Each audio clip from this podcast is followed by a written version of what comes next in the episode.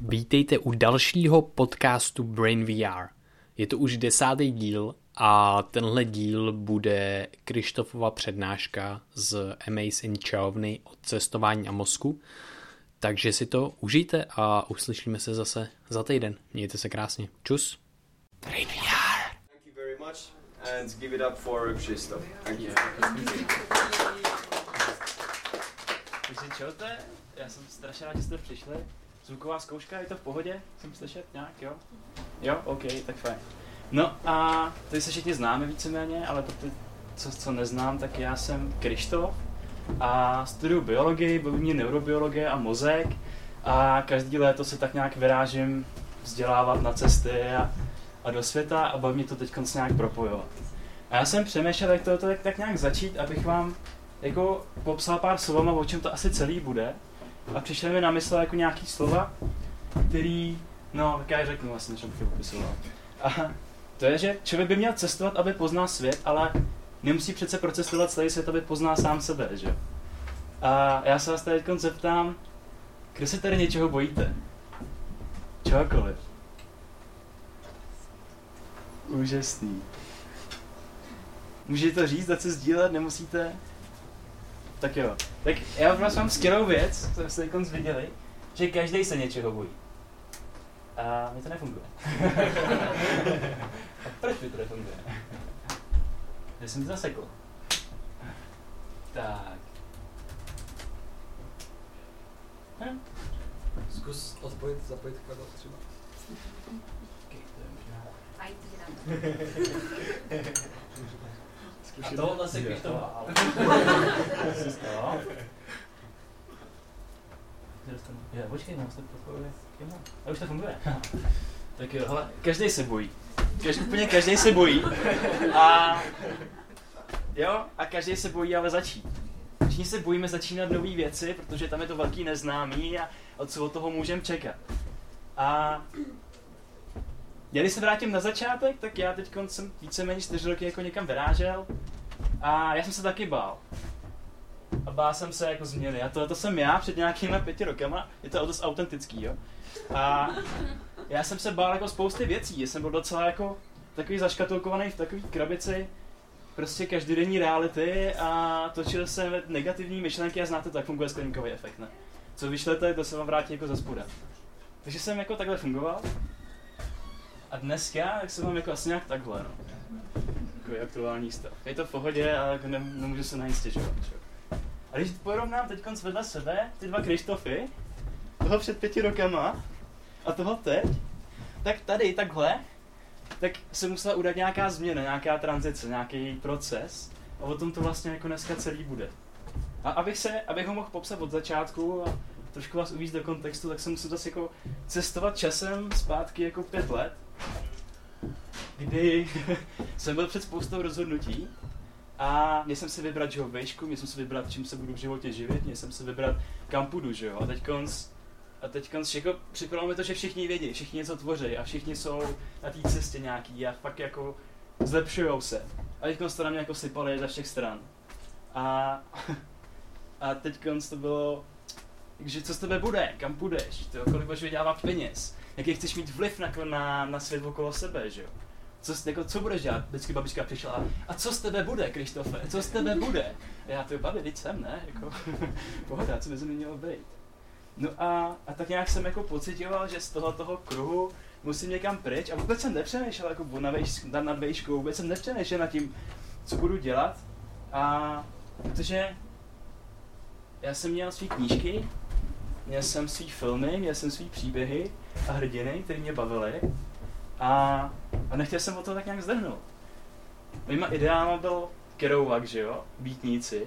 Kerouac, který s Báglem procestoval Ameriku z východu na západ, z západu na východ a, a spal pod hvězdama a, a potkal úžasný lidi a stopoval a skákal lidem do života a spal pod hvězdama a, a to mě bavilo. Takový, takový bohemský život. A na druhou stranu Chris McCandless, tak to byl to jako příběh, který mě trošku jako zvednul z té židle mi trošku nakopal ten zadek, jako hej, dělej něco. Že on dokončil vysokou školu a měl nastartovanou kariéru jako raketa. A mě se stal úspěšně právníkem, jeho táta dělal pro NASA a mě na účtě to půl milion dolarů nebo kolik. On to v jeden den to poslal na charitu, odešel z domova, spál zbytek svých peněz, svý auto schodil ze skály a prostě vydal se úplně jako bez ničeho stříc zážitkům. A sjížděl na řece, sjížděl řeky, vstupoval lidi, tancoval s hippíkama, přežíval na Aljašce a prostě najednou z toho ze mě jako dechla taková svoboda. A to, já jsem se pak uvědomil jednu věc, že ty, ty, ty příběhy to si nikdo nevymyslel. A jako tak, že to jako, že jsem také zaklapnul, nebo že jsem prostě zavřel tu knížku, tak ty emoce ve mně nějak jako furt hrály. Nebo to jako z fantazie, že, jo, že prostě se to jako odložíte a jdete tady jako hrát hned další. Ale tohle to ve mně nějakým způsobem se točilo a hrálo. A já jsem si to uvědomil, ty, ty příběhy jsou reální, jsou podle skutečných událostí. A ty jako skutečně tvořený příběhy vytváří jako ty nejsilnější emoce. A, a jaký by to bylo, kdyby jsme si jako každý mohli natočit svůj film, že jo? Kdyby prostě jsme si najednou uvědomil, že se na nás teď třeba někdo může dívat a říct, říct jako, kámo, to je magořina. jako, to je fajn. no a, a to nastal jako můj proces takový, proces takového zdrhání. A moje jako první zdrhnutí tak bylo, čo kámo, tak bylo na kole, že já jsem nevěděl, jak chci zdrnout, kam chci zdrnout a vlastně jako, viděl jsem tak nějak jenom takový to, proč chci zdrnout, to, to taky bylo jako docela nejasný. A, a na kole proto, protože tady sedí Matěj a on na, na kole projel Balkán a vyměl z toho super příběhy. A já jsem si říkal, že ty příběhy jsou fakt hustý na to, abych jako taky nezažil, takže jsem si říkal, že to kolo bude fajn. Takže jsem vzal 20 let starý kolo kolo svého táty, na to jsem si nabal jako 40 kilovou bagáž a, a vyrazil jsem. No a první noc, že jo, tak prostě jsem skončil někdy za Sázovou a on najednou se jako začal brutální slivák a já jsem si vytáhnul prostě z brašny spacák a stán v tom slejváku a, a pak jsem si zatápil v tom spacáku zapalovačem, spacák jsem si propálil a byl jsem rozhodlej, promrzlej a fakt jako jsem, mi bylo jako na nic a byl jsem rozhodlej, že ráno vstanu a obrátím se a sednu na první vlak a odjedu domů. A když jsem vstal, to se nestalo, že jo. Sluníčko. a najednou si říkám, jo, hele, jako ten nejtěžší krok jsem už udělal. A co je ten nejtěžší krok, že jo? To prostě, když si koupíte letenky někam, tak ty letenky jsou 20. února a jako přesto nejde vlak. A když to, když to myslete, tak prostě letadlo vám uletí, že jo? Ale tak co se stane, když máte jako dva měsíce volna, máte jako pl- kolo a nejasný plán do Itálie? Tak každý den, hele, dneska mě bolí malíček, to jako nedám, tak prostě dneska se cítím trošku nemocný, to nechci mě potkat na té cestě, a tak je to prostě prodloužíte týden, jako by týden, a jenom jsou z toho tři týdny, abyste furt nikam nevyrazili, že jo. A v ten jeden den, když už někam vyrazíte, tak už to je ten nejtěžší krok, kdy jste se někde ocitli a už jdete. No tak jsem měl dál. A že jsem ten kopec a čekal jsem na ty velké uvědomění, že jo, a, a vlastně to bylo jenom takový to jedna, dva, jedna, dva, když jsem počítal ty šla, jako šlapy do pedálu. A v té hlavě jsem jako honilo prázdno a jedna zprostá písnička, kterou mi kámoš použil ráno. Takže taky dokola a každý den a pět hodin v kuse. Jako super. No a když jsem šlapal jako na Blaník, tak jsem si uvědomil, že jako cestuju do Alp a říkám si, tak to bude hustý. No a tak jsem jako nějak jel, no to netrvalo moc dlouho, asi týden, a dojel jsem do těch Alp. A no, jako bylo to docela pomalý. a dojel jsem do těch Alp a tam, když jsem přespával, tak mě chytla fakt jako velká bouřka. A tam jsem se poprvé tak nějak jako setkal hodně hodně jako povrchně s meditací, s takovýma věcmi. Když jsem četl Kerouaka a on tam popisoval o tom, jak tam u prostě u Jeffyho Rydera tam meditují a mají tam ty šílené večírky a tak. Takže já jsem si četl v tom stanu, najednou šílená bouřka a najednou jsem si uvědomil věc.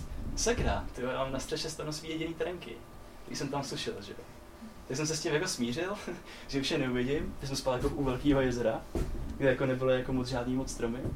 A, a tak jsem si čet dál, že No a najednou, já jsem, já jsem měl jako stan svých rodičů, tady byl po čtyři lidi, fakt velký.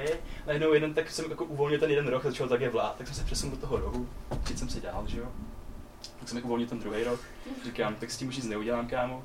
A tak pak jsem uvolnil jako ten třetí rok, tak jsem se lehnul na břichu a mě ten stan jako nemlátil do hlavy a, a nějak jsem toho usnul. A ráno jsem se probudil jako ve stanu, který na mě ležel a byl jako takový poloroztrhaný už. A byl jsem z toho stanu a najednou jako totálně jako uvolnění, protože ty trenky byly zaseklý na stranu přímo proti mě.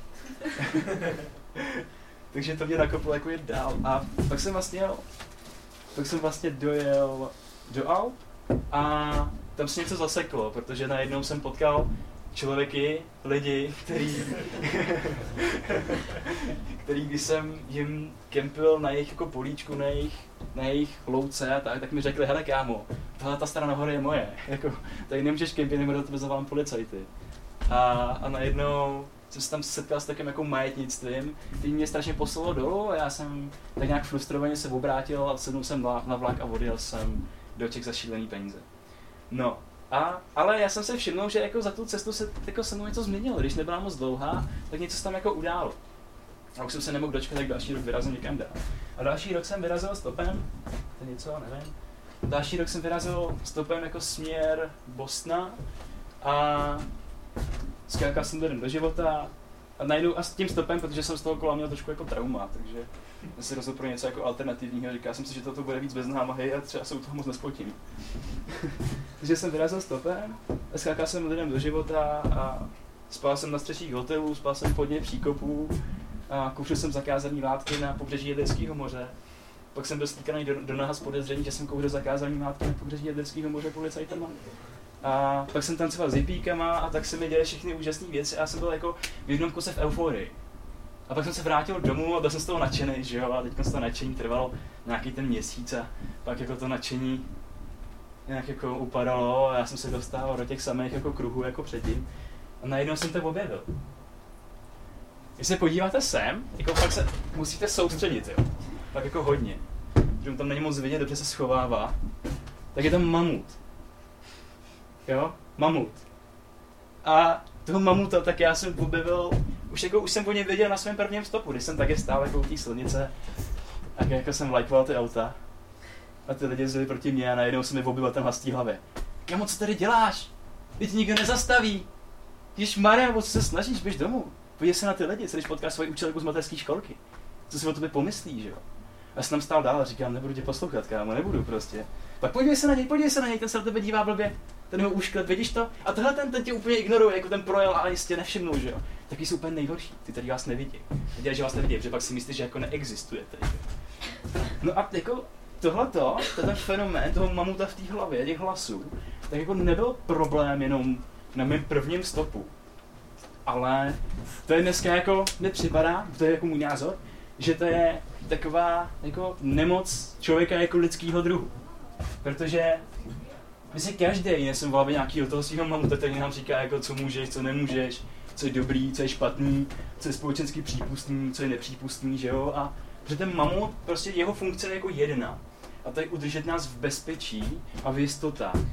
A každý krok z toho nebezpečí a z těch jako nejistot, jo, to se pro něj znamená jako end of the game, konec hry, smrt. Jako tam není jako jiný řešení. No a mamut má jedno, jeden nástroj, kterým, nám v tom bezpe- který, kterým nás v tom bezpečí chce udržet. A ten nástroj nám jako tím nástrojem, to, na to je, že nám říká jednu věc a my mu často dáváme za pravdu. Protože on dost, dost ví o našich nedostacích, o našich nejistotách, kde se necítíme dobře, furt se porovná s ostatníma a v čem jsou ostatní lepší a, a furt se na nás jako ty ostatní dívají. A mamu říká, ale ne, nemůžeš, dneska ne, protože ještě nejsi dost dobrý. Ještě by ses mohl strapnit, to nejde to. A proč se to, děje? Proč to v téhle máme takovouhle věc, že? Se musím vrátit asi jako 50, něm taková rychlá exkurze, 50-70 tisíce do minulosti, že to, ten mechanismus má v nás nějaký jako počátek. A to je, že když nás, náš nějaký jako děda homo sapiens existoval ve svý klubě a v nějaký jako v Etiopii, v nějaký jeskyni, tak v té době tak bylo jako pár tlup někde, tak jako těch homo sapienců a pak milion věcí, které vás zabít, jo. A ten náš děda v té svý tlupě, tak on si té tlupy vážil, protože on kdyby vyšel z té tlupy, tak ho venku něco sejme, že jo. Takže on chtěl být v té tlupě, protože tam má to bezpečí, tam má ty jistoty, tam se může najíst, tam se může prostě rozmnožit a takhle. A, a, a poslední, co, co bych chtěl, tak je, aby si v něm v té tlupě začali jako šuškat o něm. Něco, jako, hele, to, to je dost jako neproduktivní, jo, co tady dneska se válí, jo, to ten teď nic nedělá, tady se tuhle strapnil a bá se, bá se toho, jako, že by se mu ten jeho sociální status nějakým způsobem padnul. A nedej bože, kdyby chtěl také jít jako na druhou stranu jeskyně za svojí nějakou homo sapiens báby a pozvat je na hrušky. A Ona by ho odmítla, že jo. Tak to, to by se začalo šířit tou tupou jako lavina a teď by to oni věděli všichni, že ježiš, kámo, je tak trapný. A, a on by mohl riskovat to, že třeba ho vykopne ten hlavní samec z té smečky, že jo, z té tlupy. On by, vys, a on by se ocitnul venku a prostě zase, tyjo, šup, prostě konec hry, smrt a tak. No ale jo, OK, tak tohle to bylo nějaký prostě 50 tisíc let jako před náma, jako někde v nějaký Etiopii a takhle. A, ale co to dělá dneska? Jo? Dneska, tak my jsme si vytvořili, my jsme prošli neskutečnou kulturní evolucí. A to, že jsme si vytvořili počítače, máme mobily, máme prostě technologie, za chvíli budeme připojeni prostě mozkem na počítač. A jenže tady, jsme furt stejný po těch několik jako tisíc let, ten mozek se nám moc nemění. A ten náš, ta naše biologická schránka se na tou, kult, za, za tou kulturní tahne jak popelej kámoš vetřána z hospody. A tak se stane to, že když já chci třeba ve výtahu, když jdu s nějakým hezkým děvčetem, že jo, a chci se ho zeptat na číslo nebo je pozvat ven, tak prostě najednou se podívám na ty špičky svých bot a říkám si, ne kámo, to bude trapný, to nedělej, že jo. Protože co se stalo jako za tu dobu? Jak tam nejsou žádný opice, který prostě by mě jako kritizovali moje chování, tak proč to dělám, že jo? Jenže já jsem za tu dobu stihnul vzít ty hlasy z toho prostředí okolo mě a narvat se je do hlavy. Tady mám v té hlavě a v té hlavě vyroste v toho mamuta, který mi říká, jako co můžeš, co nemůžeš. Teď mě furt hodnotí, protože máme pocit, že furt se nás někdo dívá, že nás furt někdo hodnotí, že celý tohle je jako o nás. Jo? My si myslíme, že svět vypadá nějak takhle.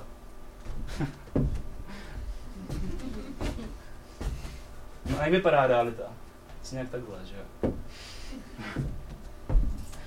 Tak, já si musím podívat to. Jo, a další věc, kterou jako, kterou ten mamu v té hlavě tvoří, tak je, že my máme pocit, že pro cokoliv, co chceme udělat, že protože já to teda schrnu jak ten mamut nás jako ujišťuje v tom bezpečí a v těch jistotách, aby jsme nedělali jako blbosti. Aby jsme se nestrapnili a aby jsme se zachránili život, že jo. Protože on mi říká, že být sám sebou je smrtelně nebezpečný. A tak máme pocit, že když už se k té změně odhodláme, takže potřebujeme povolení ostatních. Že potřebujeme prostě, aby nás ostatní v tom našem rozhodnutí jako podpořili. Že co udělá jako dnešní společnost, když prostě se jako podíváte okolo sebe. Všichni jsou v nějakém závodě někam. Takže tam to jako povolení nenajdete. Že? A když se zeptám, jako třeba kámu můžu na cestu okolo světa, tak to řekne mamu. No jasně, že ne. Že? A proč ne? Že kámo, myslí na práci, myslí na kariéru, myslí na peníze, co na to řekne máma, že jo? A, a podívej se jako na ten závod, který se tady teď děje, ten chaos neskutečný, tak to jede jako rychleji rozetej vlak, který už nezastavíš. A ty by si z toho nechal ujet? Říkám ti, půl roku, půl roku prostě pryč si budeš užívat život a jsi v hajzlu. Tohle to prostě už nedoženeš, že? A co mi toto připomíná? To mi připomíná, když jsem, když mi bylo 16-17 a já jsem na sebe měl, okolo sebe měl jako ty lidi, kteří mi říkali, co z tebe bude a kam půjdeš a jaký budeš mít vliv na ten, ten svět a říkali mi to furt. A já si říkám, já furt říkám, nevím, já nevím. A teď je normální nevědět, co chcete, když vám je 16-17. To je normální nevědět. A co udělat, když ten mamut prostě začne růst a růst a doroste do takové toxicity, že nám říká všechny ty věci a brání nám jako chce nás jako otrhnout od těch našich snů, které jsou tady, ale tady je to, co po mně chce prostě mít okolí a společnost a já si myslím, že to je to pravý, že jo. Že nic jiného není. To v ten moment ho prostě vykopnu na měsíc. no a to jsem tak nějak viděl. Jsem ho poslal na měsíc a najednou jsem se ocitnul sám na svý jako s ním druhý, třetí cestě. A, a všiml jsem si jedné věci, že jsem nikdy nebyl sám. Vždycky jsem měl mobil, počítač nebo prostě kamarády prostředí, jsem někomu mohl jako zavolat a vždycky s ním jako sejít. A najednou tady jako ta cestování, když cestujete sami, tak je skvělý v tom, že je skvělý v tom, že se nemáte na koho spolehnout. Že jediný, na koho se můžete spolehnout, jste vy sami, že? To je na tom skvělý, protože to je taková fakt jako škola života. No a tak, eh, a druhá věc, co se děje, jako když, druhá věc byla, že já jsem prostě vykročil z toho svého jako systému, kde my už každý den vykonáme takový jako hodně podvědomý reakce, podvědomí činnosti. Že vstaneme z té postele úplně stejným způsobem jako tři dny zpátky, že jdeme do té práce, jdeme do té školy, jdeme mezi ty kamarády. A ono to je skvělý, jo, prostě ten život je fakt parádní, já si nestěžuju, je to úžasný. Ale je to furt stejný. A my, my když prostě to neobměňujeme tak se dostaneme do takových setů podvědomých reakcí, kdy tohle opakujeme a prostě víc než jako, že já bych ráno vstal a vykročil někam, tak je to spíš, že já jsem ráno táhnutý a prostě jdu někam, protože jsem to mám jako ve zvyku, že? Protože takhle prostě už funguji jako nějakou dobu. No a co se stane jako na té cestě? Tak najednou, wow, hustý prostě, hory, něco, lidi, wow, úplně nový prostředí.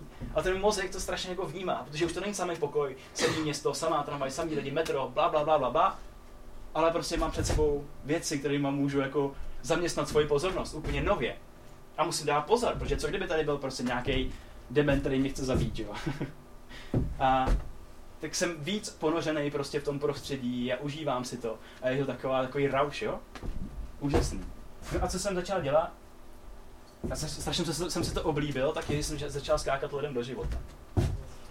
A zase jsem lajkoval ty auta, vždycky mi nějaký zastavilo a já už jsem to pak bral, že vždycky zastavilo jako nějaký nový příběh, protože ten člověk s váma sdílí jako spoustu věcí. A já jsem tímhle, tak jsem objevil úplně nový vzdělávací systém. Pro sebe. Protože najednou jako vy skáčete do těch aut a potkáváte ty biznismeny, architekty, právníky, dělníky, učitelky ve školce, vědce, kněze a prostě každý z nich tak vám, tak vám jako si chce povídat, že jo. A s některými strávíte třeba pět hodin. A oni vám vyprávějí svůj svět, oni vám vyprávějí to, co se naučili za život. Občas z toho dostanete takový jako lekce neskutečný, že najednou je strašně fascinuje, jak jako kamionáci tráví svůj volný čas, jo. Oni si také někde ve Španělsku prostě na parkovišti si tam vytvoří takový gangy, protože třeba Slováci, Poláci a Češi tam mají svůj gang proti Němcům, kteří jsou moc jako v těch pravidlech a, a jako chrání se navzájem, že s těma Němcema jako nebudeme pít. Jo. A teď jako každý ten člověk s váma sdílí tu svoji realitu. Něco úžasného. Jak dlouho trvá jedna hodina ve škole? 45 minut? Co za těch 45 minut jako stěhnete naučit? Cesta z Bělehradu do Vídně, tak trvá 7 hodin. Cesta z Gdaňsku do Berlína trvá 6 hodin. A ten člověk s váma nezdílí to, jak vypočítat logaritmus, ale říká vám fakt příběh svého života, jako, podle, jako, na kterým se můžete jako něco naučit, že jo? A mě to strašně bavilo, že já jsem také prostě dostával lekce historie, lekce prostě válek náboženství, jak řídit loď, jak prostě fungují právní regule v Polsku. A, a jsem mít takové jako úžasné věci. A tohle je prostě jeden úplně skvělý člověk třeba, který, který jsem se stopnul právě v Polsku, v Gdaňsku. A já jsem mu celou dobu neviděl do obliče. Já jsem s ním na 7 hodin a skočil jsem na zadní sedadlo do dodávky a celou tu dobu jsem nevěděl, jak vypadá. A jenom jsem si povídal, viděl jsem prostě tu hlavu zezadu, která mluví. a bylo to skvělý. Že když jedete s tím člověkem těch 7 hodin, tak občas se dostanete fakt jako třeba do hlubokých témat, do hlubokých témat vašeho i jeho života. No a třeba toto jako dospěl do okamžiku, kdy on mi pustil nahrávky, on byl jako námořník a měl prostě jachtu a takhle a teď prostě jel od moře, ale on mi pustil v tom autě jako nahrávky, který on sám skládal a sám naspívával. Ale nikde nikomu nepustil, protože se bál, že by si v jeho kámoši o něm myslel, že je úplně blbej, že? že prostě co to dělá a tak. A ty nahrávky byly by jako skvělý. No a tak prostě se stane, že za tu dobu tak mezi váma vznikne nějaký jako takový jako hustý pouto, kde spolu ty příběhy, že jo. Který a já prostě občas můžu říct, že znám člověka ze stopu, který, kterýho znám 7 hodin líp než některého svého kámoše, což je úplně paradoxní. Jo. A no pak ty jako poučení jsou takový docela jako emoční, že si říkáte, že toho člověka už nikdy neuvidíte. Ale to je na tom takovou zelný, protože díky tomu, že vy víte, že, ví, že vy už od začátku víte, že toho člověka z největší pravděpodobností od začátku neuvidíte, tak to vás otevírá k tomu jako s ním sdílet ty příběhy a poslouchat jeho příběhy. Co kdyby vám nějaká jako cestovní kancelář nabídla cestu po Evropě skoro zdarma a s psychoterapií k tomu? No, nebral byste to? no a pak jsme jako tu cesta s Lukášem, kdy jsme jak nějak skákali prostě do kufrů, oni nás pašovali přes hranice. A tady prostě v horách, tak nás vzali lidi, kteří tam prodávali bojůvky, a zvezli až nahoru na poslednici, kde prostě nejezdili žádný auta. A tady jsme se s Lukášem snažili tak nějak stopnout loď, protože on si vymknul kotník eh, v Chorvatsku a my jsme neměli co dělat. Starali jsme to na pláži zjistili jsme, že jako na té pláži je fakt pruda, to trávíme mezi těma Čechama a koukat na to moře a do toho nebe a tak, na tom lehátku. A tak jsem se stopil týpka, který jsme se stopili už den před tím autem. A tentokrát měl loď, tak jsme se stopili na tu, na té lodi. A on nás pozval na kafe. A když jsme šli na tu loď, tak to, byl člověk, který miloval svého psa jako nade všechno. On měl na autě, měl ho na tričku. a, a když jsme šli k té lodi, tak ten jeho pejsek plaval jako v takovém bazénku. A přiběhnul pitbull a skočil do toho bazénku. A to je ten prostě pán neváhal a se všema svýma penězma, peněženkama, mobilama skočil do toho bazénku, začal se s tím pitbullem rvát. A všechno dopadlo dobře a všichni jsme se to nějak jako oklepali, u nás pak na tu loď a až jeli jsme hrát vodní polo. na jeden ostrov. A prostě občas, když třeba jedete s nějakým kemou nějaký nebo s kýmkoliv, tak ten člověk s váma fakt jako sdílí takový moudra a teď se říkáte jako wow, bych čekal, jako, že se dozvím v nějakém filmu, ne, prostě od tebe, kámo. ale prostě je to úžasný občas. Jeden člověk mi řekl, jako můžeš jenom plynout, plynutí je bezvadný stav. My jsme spolu měli takovou jako fakt zajímavou konverzaci, kdy on se mnou sdílel prostě jeho příběh a já ho najdu. já jsem si ho pak napsal tak nějak jako do denníku, trošku trošku jsem si ho schrnul, že to bylo tak jako asi tři hodiny a já jsem si to jako něco chtěl mít, jsem si to jako napsal, že to, jako, to nejsou jeho slova, co moje slova, ale je to přibližně to, jako, o čem jsme se bavili a myslím, že to jako to hezky docela vystihuje. To jen přečtu. v životě je důležité být chytrej. Ne proto, abys někoho přechytračil, ale myslím to tak, že když se objeví kopec dolů, jako tenhle, pustíš ruce z volantu, nohu z pedálu a necháš se unášet volno během. Necháš věci plynout tak, jak ti přijdou do cesty. Prostě se jim podvol, nestav žádný zdi a bariéry, ani neobjížděj problémový místa, ale řeš věci tak, jak se ti jeví. Podvol se a koukej, co se z toho můžeš naučit. Věci se dějou, občas dobře, občas špatně. A na čem doopravdy záleží je, jaký si uděláš ty. Ty jim dáváš hodnotu. Nech dobrý věci plynout a ze špatných se pouč. Pořád si to ty, kdo může všechno měnit. Já už vyzkoušel různé cesty, měl jsem vlastní pekařství, pracoval na Zélandu a po všech těch letech snažení řídím tenhle ten nákladák plný rybích koncert do Lublany. A je to ta nejpohodovější práce, kterou si můžu přát. A přicházel jsem na to sakra dlouho. Necítím se, kdo ví, jak chytrej, prostě jenom plynu. Plynutí je bezvadný stav. A vlastně, jako, to byl jeden pro mě dost důležitý člověk na té cestě. A druhý důležitý člověk byl, když jsem měl právě z toho Bělehradu do Vídně. A ten se mnou sdílel jeho příběh, jak měl prostě sny a, a tvrdě pracoval na to, aby byl prostě armádním pilotem. A pak měl autonehodu a všechny sny padly. A on prostě teď svět nějaký podnik prostě ve Vídni a, a každý den byl jako na káry víceméně. A já jsem s ním, já jsem vlastně furt i na, na konci té cesty neviděl sice na výšku. On mi prostě jako během té šestihodinové cesty vlastně dal pádní důvody, abych na tu výšku šel a dneska tady jako částečně taky jako díky tomu stojím, že jo. Což je superový. No a vlastně, no člověk, když cestuje sám, tak není úplně sám, nikdy. Vždycky se najdou lidi, kteří vás trošku jako si ochočej a adoptují na nějakou chvíli a, a jako jezdí s váma tu a tam a tu a sem. A to je parta francouzů, který jsem, který, který, který jsem si stopnul a pak jsem dělal průvodce jako u Slavkova. Jsem byl poprvé u Slavkova. a, jako zjistíte, že lidi jsou fakt jako úplně úžasní. Jako i když zdrháte od těch lidí prostě na tom začátku, tak těm lidem se tak jste na pospas, že jo. A ty lidi jsou fakt úžasní a chtějí vám pomoct prostě, když vy to vůbec nepotřebujete. A taky mi týpci třeba ve Slovensku, jak mi dávali pivo, když jsem se tam bloudil v kopcích a, a chtěl jsem dojít do, do Zágřebu a málem jsem dorazil do Rijeky, která byla opačným směrem. A jsem se to asi po, jako po 30 kilometrech, takový vtipný a zvali mě k sobě domů a prostě dávali mi vodu a dávali mi jídlo. Lidi jsou jako báječní. No a, a já jsem si jako ty, ty věci uvědomil, další rok jsem sebou vzal jako na cestu další lidi. A to bylo, že já jsem dojel do, do Lublany za Katarínou a pak za náma na poslední den vlastně jako do té Lublany přijel Lukáš a testovali jsme potom spolu. A zase jako, no to je skvělý zážitek cestovat s někým, ale skvělý zážitek je to i cestovat sám. Není to lepší nebo horší, je to prostě jiný. Je, a jako obojí je skvělý. A tak jako jsme tvořili ten zážitek tak nějak spolu, no. A tak jsme třeba přijeli do Slovenska na pláž a tam prostě úplně prázdná pláž a uprostřed té pláže dva lidi. A co to bylo za lidi, že jo? Samozřejmě, že Češi a samozřejmě, že týpek, který studoval při, přírodárnu jako já. My jsme si tak nějak jako různě užívali život. No a je zase jako vytenul na to takový, takový citátek od Chrisa McCandlesse. A to je, že jako happiness is only real when shared. Že my můžeme přijít na skvělé věci a užívat si život v askezi v lesích, ale když ono to je jako víc easy, když to budeme tvořit spolu, ne? tak nějak.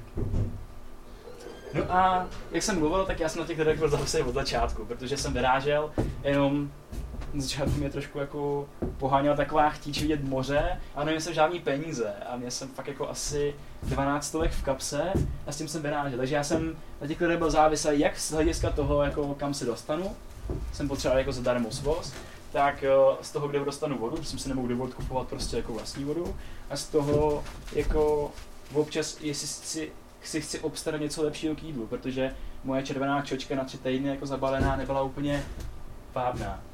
No a, a v tomhle to mě jako lidi byli skvělí a nejvíc mě v tom naučili a nejvíc mi pomohly jako různý komunity, kde jsem se ocitnul. A jedna z těch skvělých komunit tak je Rainbow. Kdo tady zná Rainbow? Úžasný. Tak já něco řeknu o tom, co je to Rainbow. Tak Rainbow to je vlastně jako, teď je to událost, jo? Je to taková jako komunita, to začalo jako v Americe prostě jako na Woodstocku a tak a pak prostě se to jako přeneslo tak jak různě do světě, po, po, po světě a, a tady si uvědomili, že ty, ty lidi si uvědomili, že vlastně jako nepotřebují jenom jako poslouchat hudbu a, a chlastat a brát drogy, aby byli šťastní, ale že dokážou prostě jako jít z toho normálního světa do té přírody a být šťastní prostě jen tak, že jo. Takže začaly vznikat různé komunity jako stálí, třeba po Evropě, po Americe, po celém světě vlastně. A, a tohle to zrovna jako byla událost. A druhou věcí tak byly jako události, které vznikaly třeba jako na omezený čas. A to byl Rainbow, kam jsem se jako, jako, jako, jako vydal já. A to je, že prostě na omezený čas na nějakém místě, to bylo v Srbsku, tak uh, se ta komunita místní jako rozhodne, že půjdou kempit někam do lesa. A že prostě se trošku jako zbaví toho materiálního světa a půjdou jako do té přírody se trošku jako, jako jenom užívat život. Moje cesta na to Rainbow, tak vlastně tak podvědomě začala už v Čechách, kde já jsem prostě si řekl, že dojedu do Bosny na určitou horu. To byl prostě můj cíl a bylo mi jedno, jak se tam dostat. No já jsem po dvou týdnech přijel k tomu pohoří a teď jsem tam měl na té mapě přímo jako tu mapičku vytiskou z Google a měl jsem tam jako ten vrchol, kam chci dojít. A zjistil jsem jeden problém, že mě a tu horu tak odděluje asi jako 200 metrová vodní nádrž. A, a ta nádrž se jako táhla okolo toho pohoří. Já jsem zjistil, že jako asi stojím na špatné straně hory. Takže a to začalo pršet. Takže alternativní plán, prostě jedu dál. A v Chorvatsku, tak mi jeden týpek ještě říkal o Rainbow jako v Srbsku. A já jsem si říkal, že se tam podívám. Takže jsem vyrazil vlastně na to Rainbow, tam jsem dorazil a přišel jsem tam prostě k Dunaji, totální prales, že jo. A tam prostě bylo lidi jako u ohně a hej, čau, vítej doma. A já, hustý, fajn. tak jo. No a prostě tak jsem tam trávil nějaký čas, pak tam přišli další lidi, nakonec na, to takový privátní, nás tam bylo asi 20 a, a tancovalo se, hrálo se na nástroje, zpívalo se a bylo to zajímavý. A jsem, jsem se naučil žonglovat, tak nějak na půl, pak jsem to zapomněl. A my jsme tam bydleli v takových rozpadlých barácích a říkali jsme jim hotel a hostel, že hotel byl větší, hostel byl menší. Já jsem spal v hostelu ve druhém patře a to byl jako pětihvězdičkový hostel, protože jsem měl výhled na celý nebe a pak jsem tam měl jako takový speciální šmírácký okýnko do, do pralesa, přímo jako na komunitní oheň, takže úplně boží. No a jako na tom Rainbow, tak prostě přes den, tak se hrál volejbal a četl se knížky a povídělo se a večer se prostě tancovalo okolo ohně a hrálo. A já jsem měl to štěstí, že jsem tam byl na filmu, což je jako vyvrcholení celý jako toho Rainbow. To jsou oslavy, oslavy jako dne, kdy je měsíc plný, kdy je měsíc celý. A tam se vlastně to spočívá v tom, že prostě tam si jde ještě víc lidí, ještě více tam jí, více tam hraje, víc tam zpívá, víc prostě všechno. Takže nás tam místo 20 nás bylo asi 30 a, a pak tam, my jsme tam hráli ty naše songy a pak tam přišlo asi 30 krišňáků, takže všechny songy byly přespívané do Krishna songů. A, a tak nějak to bylo, to bylo hodně fajnový. No a letos tak jsem byl na Rainbow v Polsku, což bylo ještě daleko větší. Tam prostě bylo, já mám špatný odhad, takže něco mezi 50 a 2,5 tisíce lidmi. A, a tam jako, tak tam, tam bylo strašně moc ohňů, takže tam hrálo prostě všude možně. A bylo to úžasný, já jsem potkal zajímavý lidi. A vlastně jenom teď jsme tak nějak vytanul jeden příběh, který jsem tam stal. A to bylo, že tam byl tam přijel týpek, který měl saxofon a tam se, tam se šilně jamovalo. Tam třeba jako 10 lidí prostě se ocitlo v jamu, se pubnovalo, hrál na nástroje a kdo si co přines a zpívalo se a najednou, když jako 50 lidí skáče a zpívá, já nevím, mantry nebo písničky jako prostě normální, to, to je jako šílená atmosféra, že jo. No a ten týpek, tak, prostě se tam přines ságo a na to ságo tam hrál neskutečné věci. No a oni ho pak museli vzít, hodit do dodávky a odvízt do Vídně. Protože on se žival jako hudebník a v té Vídni měl koncert s jeho bandem. Takže oni prostě, a on z toho Rimu nechtěl odjet, ale oni ho jako pro jeho dobro naložili do té dodávky a odvezli ho do té. Z Polska, jako z východního Polska prostě někde. A já jsem potkal skvělý lidi a s kterými jsme se prostě jako jeden den pokreslili v obličeji uhlím a rozeběhli jsme, protože ono tam furt pršelo a jeden vysvětl slunko, my jsme se pokreslili v obličeji uhlím a vyrazili jsme prostě dolů z kopce, takovou jako fakt vysokou trávu, která štípala, tohle bych tady neudělal. Prostě. Tam, tam byla ta atmosféra taková, že tam prostě tam to nějak jako jde samo ty věci. Je skvělý. A já jsem se tam potkal na totální náhodu teď moc dobrýho kamaráda, kdy jsem jako byl u toho ohně, kde tam bylo jako těch dalších jako 200 lidí a, a tam někdo hrál na, na, na, kytaru a já mu říkám, kámo, super kytara, můžu se ji půjčit. A ono, jsme se chvíli bavili anglicky, pak jsme zjistili, že jsme Češi, pak jsme zjistili, že studujeme stejnou fakultu. No jako zajímavé věci. Jako Sebastian, jestli ho tady znáte. Fajnový člověk, skvělý. No a další věc, další komunita, kde jsem se pocit, tak byl squat v Lublaně a báječný místo. A tohle tak je rok. Dneska už je to něco jako squat slash kulturní centrum, protože je to opuštěná továrna na kola, která byla opuštěná od roku nějakého 93 po, po 15 let. A oni se tam jako nastěhovali skvoteři a začali to jako přetvářet na nějaký kulturní prostor. A No a že jo, jak to bývá s každým skvotem, tak se to někomu vždycky nelíbí, takže se o tom snaží vystenadit, že tam přišli jako úředníci, že se to bude bourat, tak jako oni úředníky jako vyhnali, že to bourat nebude. A tak se tak nějak ten proces zastrval strašně dlouho, jak to tak bývá. A ono se jim povedlo jako úplně boží věc. A to bylo, že prostě město si řeklo, hele, to je ten, toto místo má naději a není to pro není tam bordel, ale prostě fakt tam dělou nějaký kulturní akce. A město to úplně od toho soukromého vlastníka a jako vyhlásil to něco jako kulturní památku. Úžasná věc. A co, jako ten rok, to je strašně velký komplex, úžasný místo. A tady vidíte prostě, to je jedna obrovská továrna na tom, jako to je ten street art, jo. Nevím, jestli to je dobře vidět, ale jako je to, je to nádherný. A vlastně, co tam všechno je, tyjo, tam je jedna taková bouda, kde je Centrum pro lidský práva, tam se jako schází různí aktivisti, pak je tam největší skatepark na celém Balkáně, co jako v té továrně pak je tam na rohu takový hudební klub, který je jako fakt bizar, že to je jako napůl obývák a napůl je to jako 100 dola víceméně. A jo.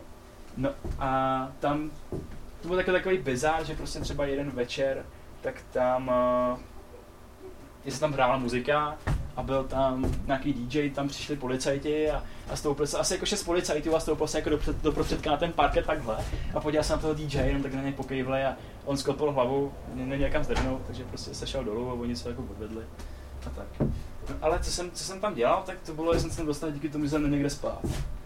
A jsme se tam dostali s Katarínou díky jako dvěma Němcům a díky Kamilovi. A Kamil byl starosta jako toho skvotu. A ten squat to bylo takový jako... Hezký.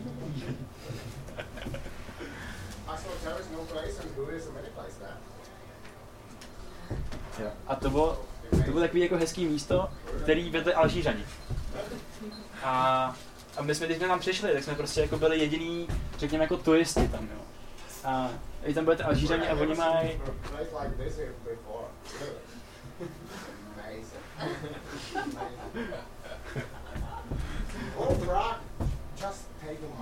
but here is Další přednáška. OK, OK. OK, tak já jsem to skončil, u squatu a u Alžířanů. Bylo to zajímavé? tak, uh, no a oni ty jako Alžířani mají takový, úplně jako třeba Moraváci, jo. Mají takový specifický jako výstup, jako každý má nějaký specifický výstup. A oni, jako, když my se teď třeba budeme normálně bavit, tak oni na sebe jako křičej a je to jako normální. Je to jako způsob mluvit. Takže my jsme tam přišli a oni nás jako skoro jako zařvali prostě jako welcome home. Tak vítej doma, víc. Sorry. No ale bylo to úžasné místo, protože jednou fakt jsme tam přišli a oni nám řekli, hele, co je naše, to je vaše, ale zhodnoťte jako svůj podíl na této komunitě. To je úžasný. Já jsem si nikdy nemyslel, že něco jako komunismus mohlo fungovat. Ale ono to může fungovat ale lokálně.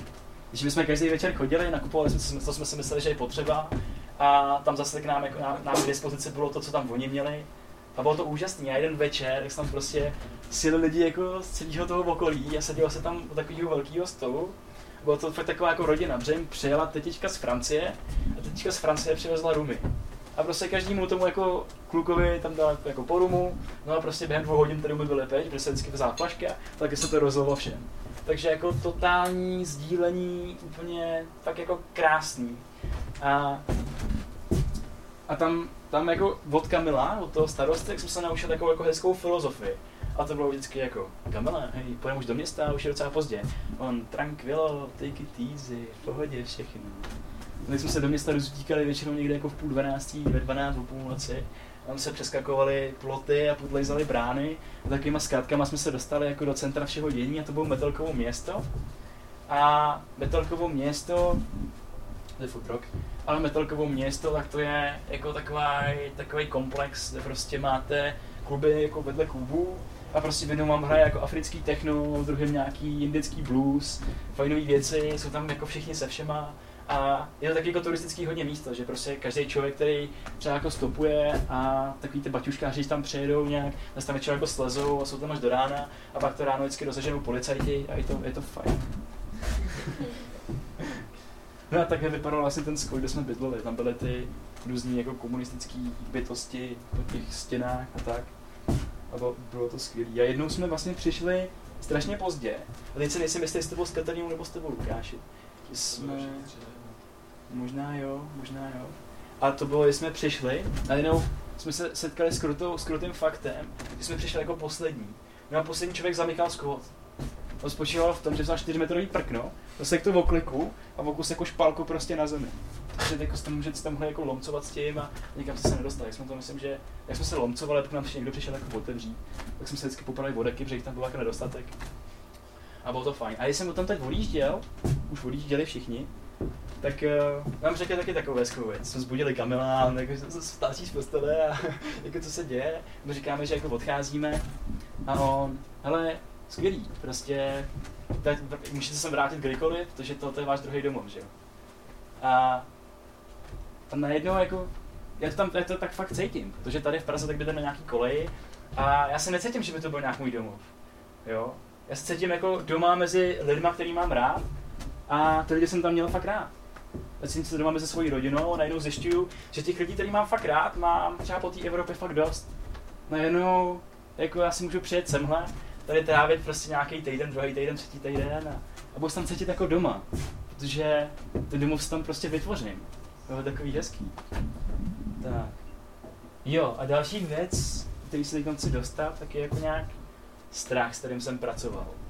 A to byl nějaký můj limit, o kterém jsem jako na začátku nevěděl, že jsem volížel, tak ten, to moje zdrhání jako poháněla spíš taková frustrace. Frustrace ze všeho okolo mě a já jsem pak až teprve objevil, že mám jako nějaký strach. A pak jsem to jako začal nějak zpracovávat a postupně se k tomu dostával. Protože já jsem zjistil, že mám jako abnormální strach ze tmy. A prostě, jo, v 17 prostě mám brutální strach ze tmy, OK. A když jsem byl na tom kole, jak jsem musel spát venku, a jako tam nebylo jako řešení, že jo.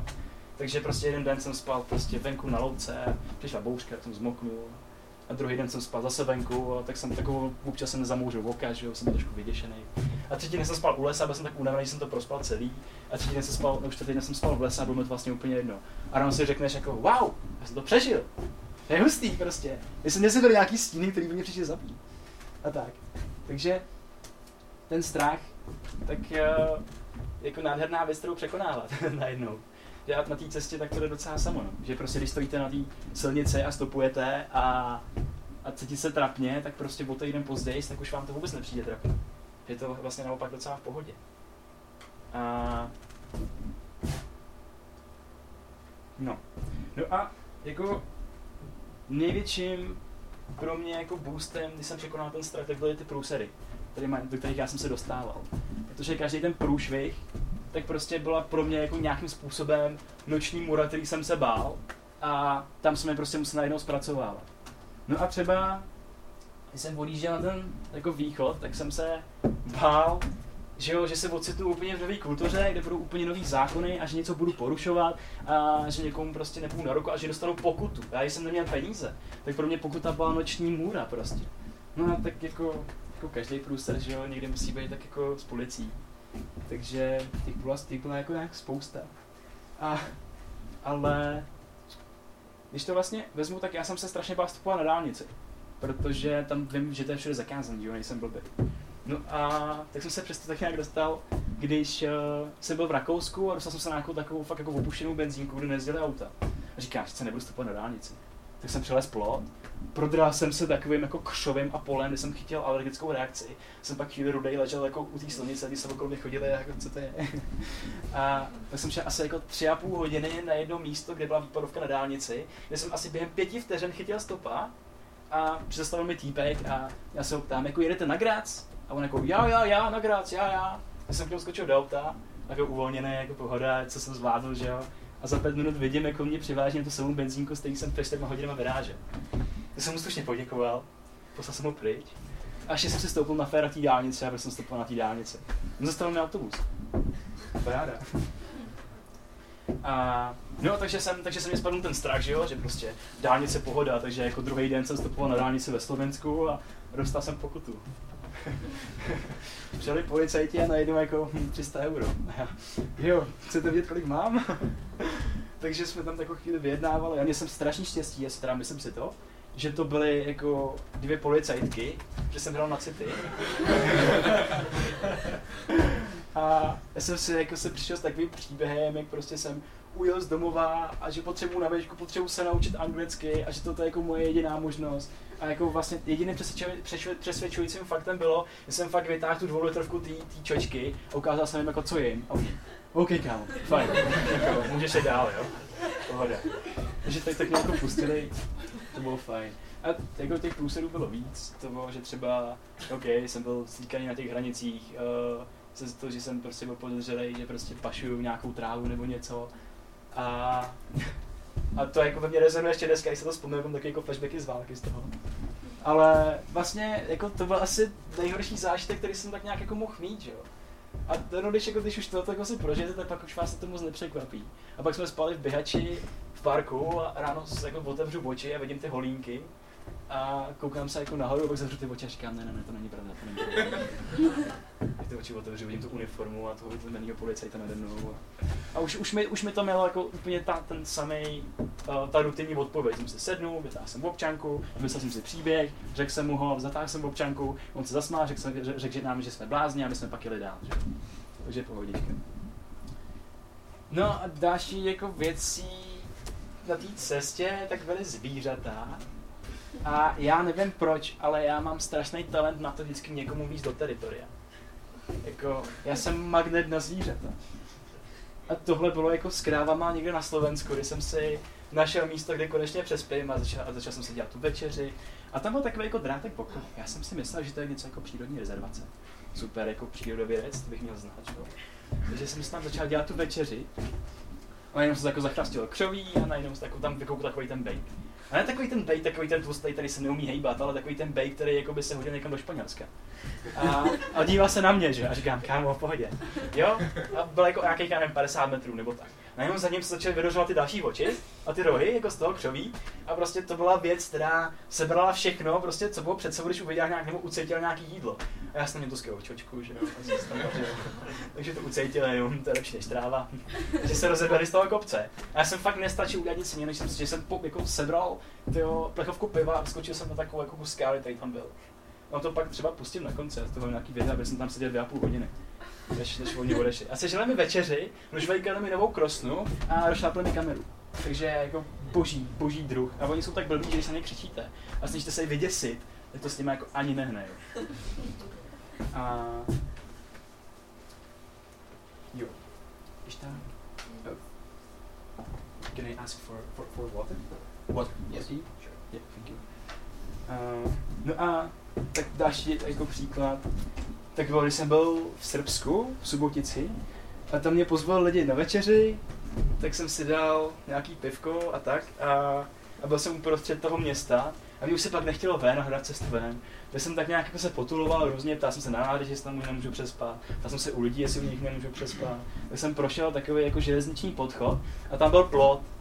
Za tím plotem byl jako takovýhle, takovýhle pes nějaký jako hezký a strašně štěkal.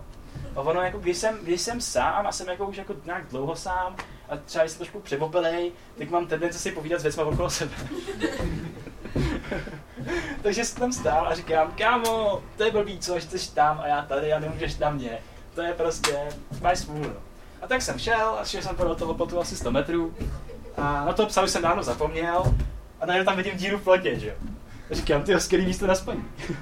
tak jsem prolez v plotě. Tak jsem prolez tou dírou v plotě, postavil jsem tam stan. No a se jako ve dvě ráno mi že to byla fakt jako brutální chyba, že jsem viděl ten brut, jako velký stín toho psa toho mého stanu, který tam jako čmukal. Tak jsem, tak to byla taková moje půlhodinka docela kardio. A počkej, tak ten pes nějak odešel, jsem počkal a vlastně pak jsem usnul dál, protože mi přišlo zbytečný už to balit a jako jít někam jinam. A ráno jsem zjistil, že spím na překladovém nádraží a za tím keřem, kde jsem je postavený stan, tak se radili týpci o tom, jako jak dneska proběhne asi jako šichta. A oni byli ke mně obrácený zády. Takže já jsem se zabal ty věci a proběhnul jsem jim jako za zádem a přeskočil jsem plot a běžel jsem dál. Tak to bylo fajn. No a takovým jako zvířátkem, s kterým mám respekt ještě teď konc velký, tak uh, oni tam pak hráli jako roli ještě různě jako divoký prasata, fakt velký krysy a takovéhle věci, které vás večer otravují. No fakt pak zjistíte, jako, co všechno, co všechno jako v noci žije, že? Když si lehnete jako u skály a tam je nějaká díra, většinou se začnou lítat netopíři, tak jako, wow, hezký.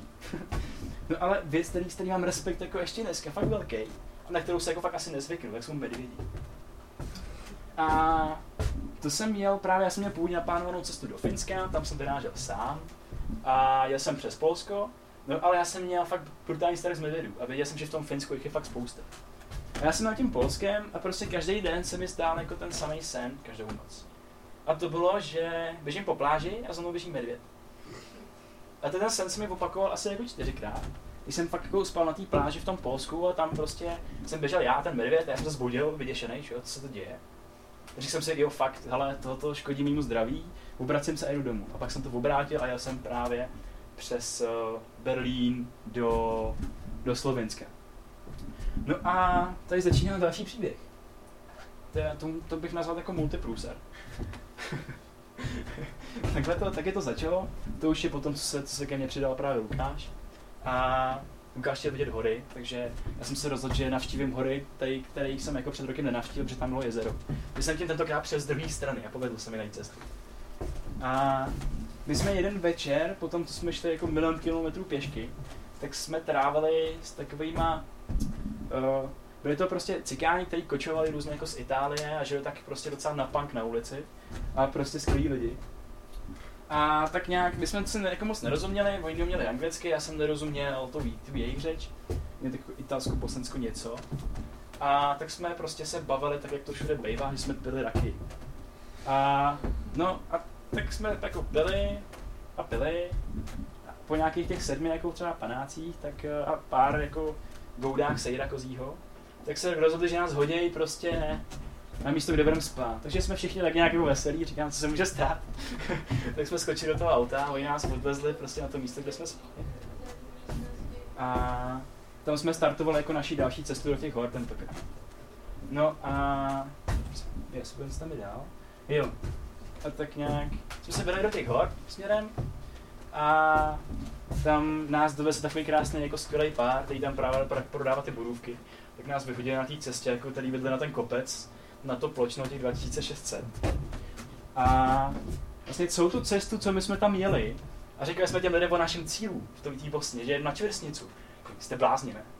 Jako, tam, tyjo, tam je umřel kámoš, tam někoho si žral medvěd, tam se někdo zřítil ze srázu. A tak nějak, když jsme tam přijeli a ty lidi nám říkali, hele kámo, ty jako dávajte si bacha víc, to jsou fakt nebezpečné hory. Tak jsme říkali, jo, jasně, že jo. Jsme byli zvyklí, takže jako žádný stres. A druhá věc vlastně je, že já jsem chtěl furt vylít na nejvyšší horu Bosny. kde jsme se našli pločno, nějakých 2600 nebo teď nevím kolik. A když jsme tam vylezli, tak jsem zjistil, že to je druhá nejvyšší hora Bosny. No a my jsme vyrazili tak nějak na cestu nahoru. A když jsme lezli, my jsme si mysleli, že máme všechno. Je 40 stupňů, že jo, před váma prostě nějaký 12 hodinový výšlap. A my jsme zjistili jako té cestě, že máme půl litru vody a pět piv. Takže jsme šplhali, prostě je totálně dehydrovaný, zkoušeli jsme to jedno pivo, který bylo teplý, bylo fakt hnusný. A udělalo ještě víc špatně a lezli jsme po takovém srázu prostě fakt nahoru na tu horu. To bylo nádherný ticho, takže se člověk mohl kochat jako svojí žízní. A bylo to bezvadný. A pak jsme se jako vyškrábali jak nahoru, teď vidíte jako ten úplně úžasný, úžasný, ty skličky ve očích, ve očích Lukášovi. Tady na stojí jsme tam vyškrábali. No a já jsem se těšil, jak jako teď spásla, že jo, jsem nahoře. A teď třeba na sněžce, tak máte něco jako poštovna. Kam můžete přijít a dát si tam, já nevím, guláš a dát si tam vodu. Takže já jsem viděl, tady je ten jako baráček, tohleto, tak jo, jsem se těšil, že jo, jak si dám svíčkou se šesti a, a dám si milion litrů vody, tak jsme se tam tak nějak rozeběhli do toho. A běžíme tou kachličkou chodbou a slyšíme to cinkání příborů a, a doběhneme do místnosti a najednou ticho. A tam před náma sedělo 15 nabušených týpků. Ten jeden, jeden měl vidličku u pusy a říká, co tady sakra děláte? My jsme vlezli do bosenský vojenský základny. Takže oni nás vzali, posadili nás prostě do místnosti, kde byly kamery do celých hor. A teďka, a teď nás tam zavřeli, dali nám trošku jako jídla, trošku vody. My jsme čekali, jako co se bude dít a, a, a to, se, to, to, jsem, to jsem říkal právě Lukášovi, jako, hm, tak nám vyprávěli ty lidi o těch lidech, kteří tady zmizeli. Máte si to, že jo? Hm, OK. Pak přišel týpek, jako, fakt jako strašně vážný, se nám začal povídat, jako, co tam chceme, co tam děláme a takhle. A, a my jsme se ho pak ptali, jako, co oni tam dělají a takhle. A, a, a že tam mají ty kamery těch hor a oni monitor, monitorujeme. Takhle, takhle. No tak pohoda, tak nakonec jsme si trošku zazdíleli zase nějaký věci ze svého života a kluci tam mají fakt náročný život, protože třeba ten, tak ten tam byl už nějak jako čtvrtý měsíc, něco takového a prostě domů jako se moc jako nejezdili podívat. A té země, tak tam třeba jako pro ně musí helikoptéry a, a schazují tam prostě ty zásoby jako takhle dolů. Že to je takový jako docela hustý. No. no a když jsme potom teď odcházeli, tak my jsme měli takový jako plán, že v těch horách nějak jako přespíme a že to přejde na druhou stranu a tam prostě sejdeme někam jako do Jablanice, do Mostaru nebo tak něco. A když jsme jim o tom, o tom našem krásném plánu říkali, tak vždycky jako řekli, ne, půjdete dolů. dolů. A my, no ale my jsme chtěli, ne, půjdete dolů, prostě. Nic neexistuje jako jiná možnost. Že? A tak jo, tak, tak jsme na ně dali a tak jsme nějak jako tady touto cestičkou, ona byla taková hodně klikatá a já místo toho, já jsem byl zmatený, že místo toho, abych jako následl tím tím směrem, tak jsem následl opačným směrem. A najednou slyším sebou hlasy jako no, no, no, no, no. A říkám, co se děje? A se jako podívám před sebe, tam jsou ty sloupky, že jo. Jsem si uvědomil, a pak jsem si uvědomil jako, no jo, ona je Bosna ještě neodminovaná. tak jsem se obrátil, až jsme jako tím správným stěrem nakonec. Více nás ještě pozorovali, tak jsme zmizeli v noze. ne, to bylo tohle. Jsme prostě pozorovali ten nádherný výlet na Mostar, na celou Bosnu, to je fakt krásný. A tady vidíte jako, tady vidíte jako přicházející průse, je to to. A to bylo prostě mlha, která přešla najednou a my jsme neviděli jako na ten krok.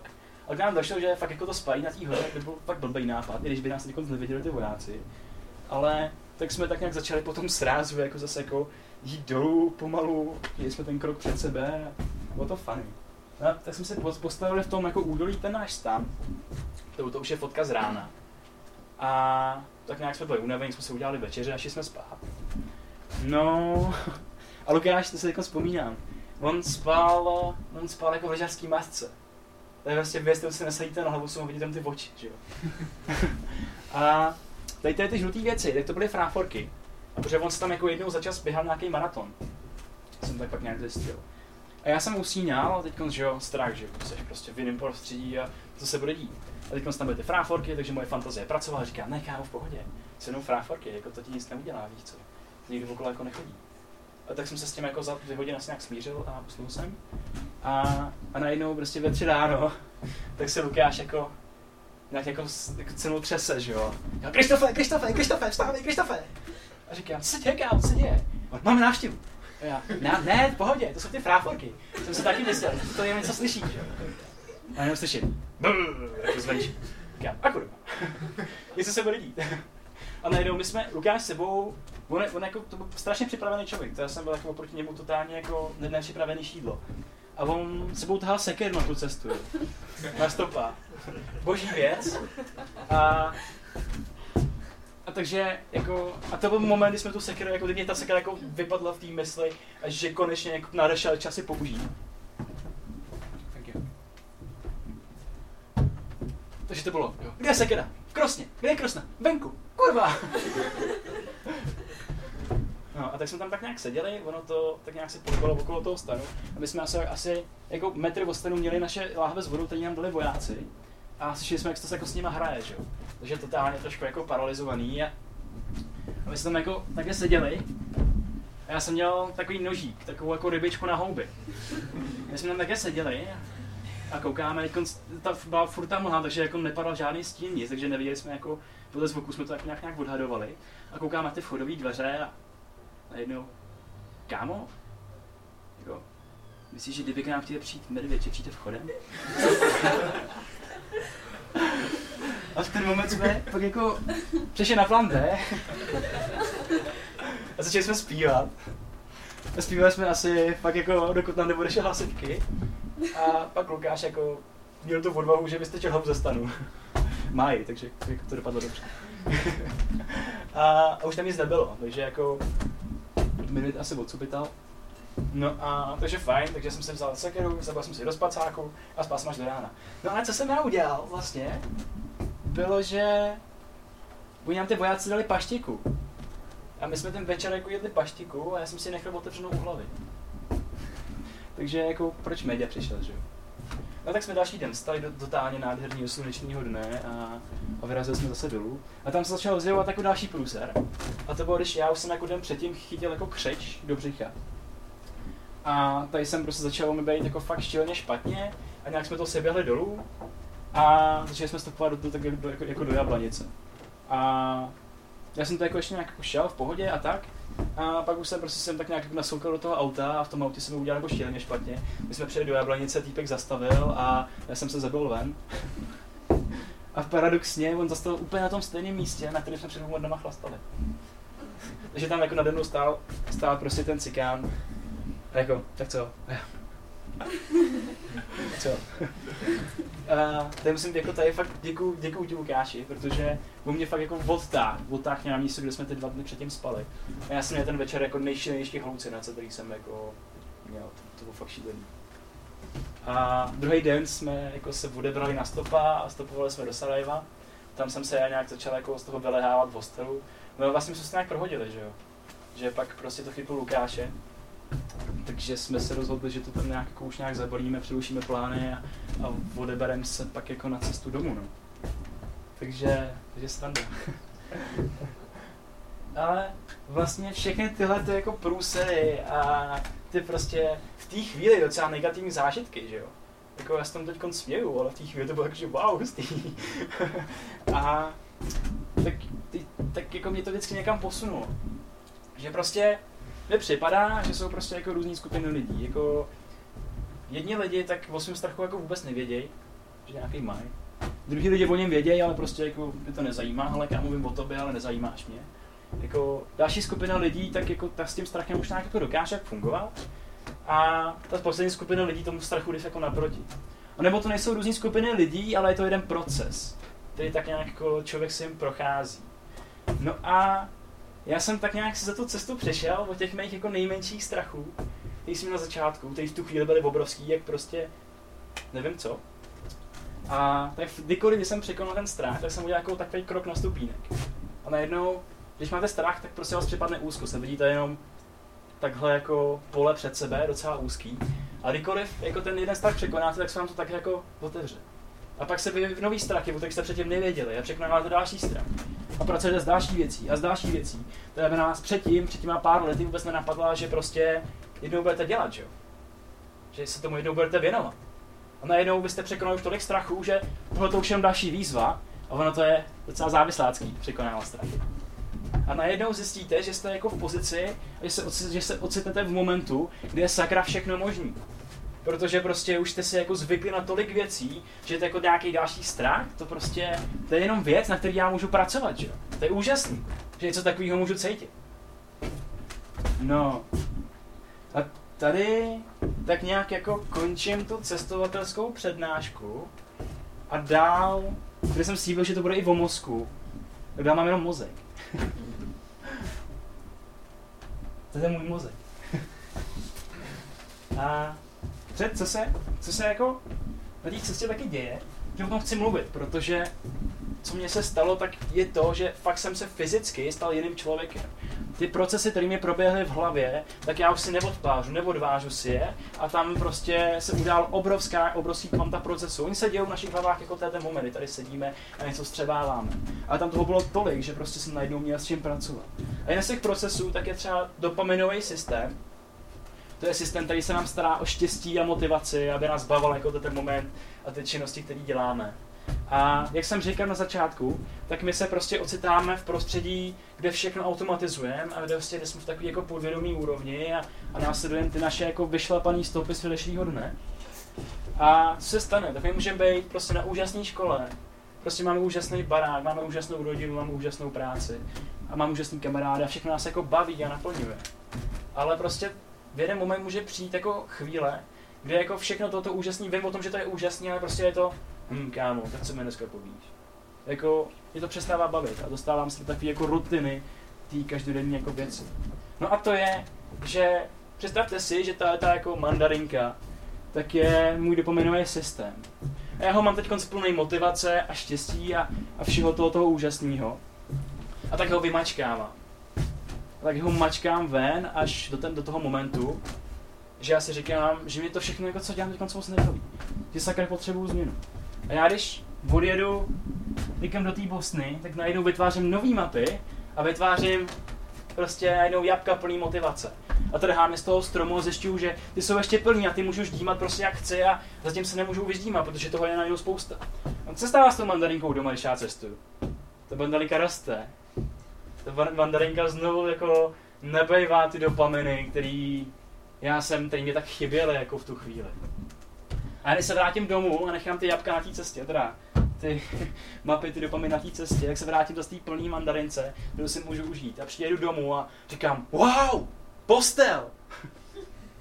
A tak si užiju jako to, že můžu spát jako v teplý posteli, že prostě mamka má plnou ledničku, že má Albert otevříno, že mám svý skvělý kamarády a tohoto všechno a najednou si, to jako, najednou si toho fakt vážím. Je to úplně úžasný. A ono to jako ve skutečnosti je trošku těžší. Jo. Toto je, kdybych o tom chtěl mluvit, tak je to těžký. Tady jsou jako nějaký ty, ty růžové receptory, ono na nich to všechno jako tak nějak stojí. A to je ten dopamin, ty mandarinky. Ale o tom nebudu mluvit. To je kokain. Tady tamhle. A, a to je to, že jako se nemůžeme restartovat ty naše nefunkční systémy, protože my fungujeme v jednom kuse jako v desbalanci. V nevyváženém systému, kdy prostě jsme ovlivňovaní těma tlakama a těma požadavkama, které jsou na nás vedený a, a totálně si jako odděláváme svůj jako biologický systém, svoji fyziologii a to, co nás tvoří. Naše myšlenkové procesy. Všechno si neseme tady v hlavě. A to nám ovlivňuje každodenní činnost, jak se učíme, jak děláme sport, jak se bavíme s lidmi. Všechno tohle to a jak se o to budeme starat, tak takový výstup nám to dá. A teď mi baví taková takový přirovnání, jako podívejte se na svůj mozek, jako kdyby to byl režisér. Jako kdyby to bylo záznamový zařízení. Já se na svět dívám nějakým jako percepčním okýnkem, tak je točím kamerou. A čemu jako dám pozornost? A čemu jsem dal pozornost v minulosti? Tak to vytváří takovou flow zkušenosti. Tady se mi vyne film prostě až do mýho narození, tady se furt jako zaznamenává a furt tvoří nový. A čemu já teď věnuju pozornost? Tak ten film teď vytvářím a to se mi zapisuje do vzpomínek do té minulosti. No a teď já můžu říct, že prostě jako režisér, to jak se dívám do toho okýnka, tak já se na toho okýnka dívám přibližně stejně jako vy. Protože my jsme formovaní tou kulturou a jako narodili jsme se přibližně ve stejném prostředí. Takže jako naše zkušenost a náš film se bude lišit docela málo. A třeba v Japonsku, jaký se tam točí film? Tam se točí úplně jiný filmy. Tam ty lidi se na svět budou dívat úplně jinak. Já kdybych v jeden moment chtěl prostě odtrhnout tu svoji minulou zkušenost, tu filmovou pásku, začít točit nový film, jako přestěhovat se do Japonska, točit japonský film, tak to nejde. Já se furt budu prostě na svět dívat svýma jako středoevropskýma očima a furt budu zaměřovat se, tu pozornost na ty lidi, na ty místa, na ty věci, co mě drivovaly doma. A tu jejich kulturu jako nepochopím tam. Nemůžu vytvořit ze dne na den nový systém. To je jako kdyby troška chtěl natočit film jako Tarantino, že? Kdyby měl Tarantino v barák, Tarantinovi přátelé, Tarantinovo auto, tak jako nikdy ne- nenatočí film jako Tarantino, že? To chce právě, právě to chce jako začít postupně. A mě baví prostě, co můžu udělat teď, abych prostě mohl začít točit jiný film. Já nevím, prostě třeba mě můj film baví a třeba bych tě zažíval něco nového, třeba bych chtěl točit jako jiný film, natočit nový díl, který jsem jako předtím ještě nenatočil, že jo. Jak to udělat? No my tady máme nějakou prostě škálu, což je jako, tam máme nějakou minulost, přítomnost a budoucnost. A mě tady napadá věc, jakože minulost, to, to už tady byla, to jako už neovlivním. To prostě s tím jsem se jako mohl poučit a tam ten jako pro těch událostí, těch zkušeností a mám to rád, protože to jsem chtěl udělat v minulosti, tak jsem jako chtěl udělat, to jsem udělal. A budoucnost. Tak budoucnost, ta tady teď konce ještě není, že jo. Tady teď konc bude a já si o ní jako neustále strachuju. A co jako budoucnost? Já o ní neustále jako uvažuji, ale co to je? Budoucnost je totiž jenom retardovaná minulost. To je prostě to, co já vezmu z minulosti a šupnu to do té budoucnosti a v tomto kontextu já nad tím jako uvažuji. A když mě napadne, když mě napadne, jakože veškerou tu budoucnost, tak já ovlivňuji jenom jako teď konce tady. Všechno to, co se mi bude dít. Tak proč já tomu tomu přítomnému okamžiku nevěnuju víc té pozornosti? Že teď konc já vytvářím nový film. Teď já se můžu rozhodnout, jaký natočím díl příště. Jestli třeba chci úplně změnit jako svoji režii, jestli chci vyměnit svůj tým, nebo prostě jako jenom jestli to něco chce jako okořenit, něco přidat, nějakou jinou záplatku. No to všechno ovlivním teď. To neovlivním tím, že to budu plánovat. To nejde. To je prostě, kým, kým jsem teď konc, znamená to, kde jsem už byl. Protože to, kde jsem už byl, tak tam jsem točil ten svůj film. A to, co točím teď konc, to znamená, kde já budu příště. To, to, to čemu dám pozornost teď, tak my nemůžeme budoucnost vypočítat. To nejde. My nemůžeme naplánovat tak, aby nám prostě jako seděla věc vedle věci, ale my ji můžeme tvořit a tvoříme ji teď konc.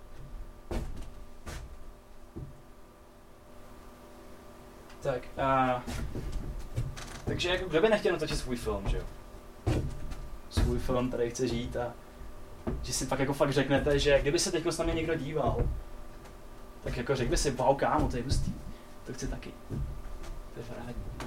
A jo, prostě jenom film, který mě bude bavit, nebo když mě nebaví můj současný film, začít točit úplně nový film. A nic nejde prostě ze dne na den. Je to proces. A ten proces je pomalý a někdy i bolestivý. Takže mys- myslíte si, že ten slon jako tam zůstal to měsíci, že se nevrátil? Jako, ne, že jo. Protože ten mamut tak je pro mě docela důležitý, já se ho nemůžu vzdát. On ty přece jenom udržuje v tom bezpečí a je tady jako za nějakým účelem. Ten mamut, tak mě chce udržet v tom bezpečí, jako v těch jistotách a, a já mu jako jsem za to vděčný, protože to je důvod, proč mě jako venku nesrazí tramvaj, že? Ale já nemůžu poslouchat ty jeho bindy. To, to, to, to, to, jako, jak mi říká, že je to nemožný, že ty seš kámo, ty to nedokážeš, na tohle nemáš, prostě nemůžeš udělat ten krok, podívej se na ty ostatní, co s tebou udělají, nemůžeš opustit ty jistoty, které máš teď konc. Když mi to ten mamut má ty, ty řeči, tak já se ho prostě zmenším. Já se ho zmenším a on mi může pindat a já ho můžu poslouchat a říct si, jo, já mu pohodě, ale budu si dělat, co chci, že jo, nenechám si jako od někoho diktovat svůj život.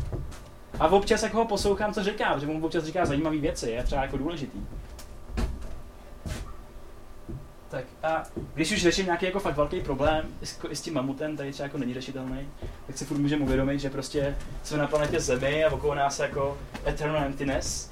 A, ale ono vlastně jako, to není úplně tak negativní, protože prostě máme plný vesmír možností. A my se jako nemusíme dívat jenom do vesmíru na ty možnosti, jako, které tam jsou. A že jako snít o tom a wow, to je megalomanský, to je úžasný. Ale protože my ty možnosti máme tady. Tady prostě, když vyjdeme ven z té čarovny, z té místnosti, i v té místnosti, máme milion možností, jak můžeme žít svůj vlastní život. My si můžeme vybrat, my toho máme jako neskutečné množství. To není tak, že prostě se ocitáme v nějakém kruhu, který musíme být, který nás nebaví a že prostě taky to nikdo jiný nemá, takže my to tak taky nemůžeme mít. My si můžeme dneska rozhodnout, že od světku začneme psát úplně nový příběh. Že? A nejtěžší proces tak je začít.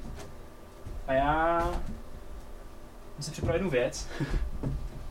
Mám hrušku tady. A to je... Zkus mi vzít hrušku. Díky. Zkus mi vzít hrušku. Co jste, co, co, co udělali, kluci? Zkusil vzít hrušku? Hej, zkus chytit hrušku. Co jsi udělal? Chytil jsi hrušku? Zkusil jsi chytit? Ne, ty jsi tu hrušku chytil. Zkusit je strašný slovo navíc. To tady nemá vůbec co dělat. Zkusit něco. Ty jsi to udělal. Ty jsi chytil tu hrušku, že jo? Není důležitý, jak začít. Ale prostě začít, jakože. Začít něco tvořit. Prostě, jak říká můj oblíbený filozof Mr. Yoda, do or do not, there's no try. Neexistuje žádný zkusit. To tady prostě nemá místo. A já jsem ještě chtěl říct něco, už něco to bylo. A to je, že můj člověk se fakt občas vyskytne v situaci, že fakt neví, co by chtěl dělat, kam by chtěl jít. A, a těch možností je jako obrovské množství, že se dostane spíš do prokrastinace, že prostě jako nechce nic tvořit ani. A to je úplně v pohodě, že jo? Je fakt jako v pohodě nevědět. Ale když člověk neví a něco s ním jako rezonuje a něco, by, co, co by ho bavilo, tak prostě proč nebejt chvíli yes man a neříkat yes na věci, které nám přijdou prostě do, naší, jako, do našeho života. A to nejsou jako věci, které, já bych třeba chtěl něco společného. Tady, ne kámo, já si počkám na něco lepšího. Ne kámo, ale tomu tomu oboru nerozumím. Že ne kámo, to se necítím ještě moc dobrý. Ne kámo, to lidi nemám rád. ale prostě jít vyzkoušet to, co jsem nikdy předtím neudělal. Zkusit si jiný, zastávat jiný názor, zastávat jiný hledisko. Zkusit si vycestovat někam, kde jsem předtím ještě nebyl. Zkusit si prostě popovídat s lidmi, který nemám rád. Zkusit věc, kterou jsem nikdy neudělal. Prostě a tam najednou, když já vyzkouším ten milion možností, tak si vždycky vyberu třeba jako jednu věc, která najednou, hele, tady je milion věcí, které mě nebaví, ale tohle, to se mnou nějak jako rezonuje. To si nechám. A tak je můžu vyzkoušet všechno možný a na najednou zjišťuju, co mě baví, co mě nebaví, začnu to zkoušet a pak se, taky se vyprofiluju a najednou mám úplný jasno, co mě baví, že jo. Najednou se fakt na té cestě dostanu těma různýma cestama, že prostě si jdu za tím svým. Mám to před očima. Jako kočka, která se soustředí zase na svůj cíl. Teda jako kočka, která najednou pro ní neexistuje svět. Její zorničky se také zúží. Takhle. A ona vidí jenom na to, na co se dívá. A v, tý, v tom procesu, když se tam člověk jako vyskytne, tak najednou zjistí, že hele, jsem na nějaký, jako potřebu nějakou změnu. Teď něco nehraje. Jako, a musí se probudit. Tak waking up. A zjišťuju, hele, s tě- s tím, tím nejsem spokojený, tohle to musím změnit. Odsaď se musím někam dostat. A pak se, pak, pak se na neskutečné cestě, kdy se zvyká. A náš mozek je skutečně, neskutečně dobrý v tom se zvykat na věci. Nám, nám ty věci pak přijdou v pohodě. Já jsem se poprvé bál zeptat někoho, jako jestli mi nedal vodu, když jsem cestoval na kole. A kupoval jsem si drahý flašky někde tamhle za rohem. A pak jsem v Bělehradě chodil a vždycky jsem přišel k někomu domů a zeptal jsem se ho na vodu, oni natočili vodu, prohodil se s ním jako pár slov a pak jsem vyšel ven, tu vodu jsem vylil a šel jsem o barák vedle a ptal jsem se jich zase na vodu. Tak je to šlo jako pět baráků a na šestém baráku tak mi nabídl, jak se u nich nechce- přespat na zahradě. Jak říkám, yes, to bych nečekal. Takže jako zvyknout si na ty věci a fakt nacházet nástroje, které nám pomůžou se vyklidnit a líp rozhodovat. Growing up. A pak je tady ta meditace, že jo, kde prostě už vás nerozhodí nějaký průser, který se vám stane. Až už prostě jako nerozhodí to, co se vám stane, protože jste se začali všechny ty, ty věci a pak jako s tím postupem času řeknete, hej ty ono to nebyl takový problém. jako, teď se to je docela dobrá historka. A tak, a najednou vás nic nerozhází, že. A pak toto všechno, tak se pak spojí té intuici. Když se vybudujete všechno tohleto, tak vy se převedete do té podvědomí kompetence na tu nevědomou úroveň. Kdy Když vám zastaví to auto, tak vy už si nevypočítáváte, jaký ten člověk je pro vás nebezpečí, jestli jde tím, tím nebo tím, tím směrem a jestli to prostě s vámi nějak jako ladí. Ale vy prostě řeknete, hele, jo, jdu tam a skočíte do toho auta a je vám to jedno. Jo, protože věříte, věříte to, to, v to svý vlastní rozhodnutí a vybudujete si tu sebedůvěru sami v sebe. Máte to zvnitřněný všechno, že dokážete manipulovat líp s tím vnějším světem. A není to najednou, že kde je ten můj kámoš, jako abych se ho zeptal, co si o tom myslí. Jako, jestli to můžu udělat nebo nemůžu, potřebuji furt něčí názor? nejlepší, když se vybudu sám, že? A mám tu důvěru sám sebe. A, a pak to celé poznání jako na té cestě, tak by nám bylo úplně k ničemu, kdyby jsme to nezintegrovali doma, že jo? Já se pak musím vrátit a tím, že mi bylo pomáháno, tak já budu pomáhat. Tím, že prostě mi lidi nabídli přespat jako u nich zadarmo doma, tak já když uvidím někoho, kdo prostě je v neznázích, tak nebo nějakého tuláka tady přijde do Prahy, tak ho prostě nechám přespat u mě doma. Tak eh, když se mnou lidi sdíleli jídlo, tak s nimi prostě budu sdílet jídlo taky. A všechno to jako, a budu ty věci řešit s klidem. Tady o nic nejde. No a tohle to to znáte určitě, tak to je japonský smysl života. Ikigai. A to je, najděte to, co milujete, to, co svět potřebuje, to, v čem jste dobrý a to, za co můžete dostat zaplaceno. A uprostřed toho všeho je Ikigai. Já jsem jako objevil způsob, jak si začít budovat tak nějakým způsobem svoji realitu a baví mě. A každý máme jinou realitu a vidíme jiné věci o trošku. A každý to může nějakým způsobem ale ovlivnit. To není věc daná. Náš mozek je neuroplastický a to znamená, že on se mění neustále v procesu. A prostě za 10 let tak ten mozek bude vypadat úplně jinak, než byl teď. To bude úplně jiná osobnost. A jenom teď rozhodujeme, jaká ta osobnost za těch 10 let bude. Tak a to je bude mě asi všechno. A já teď konc Jenom bych chtěl poděkovat Lukášovi, protože já se na cestách skoro nikdy nefotím, protože já to zapomenu, že jo. Ale prostě už je úžasný mít sebou skvělý fotografa, jako je Lukáš. A z toho mám jako ty, ty úžasné fotky, které tady byly, jako většinu z nich. A pak jako Wait But Why, to je skvělá stránka, kde prostě jsou jako různý koncepty naší každodenní reality a já jsem si půjčil mamuta.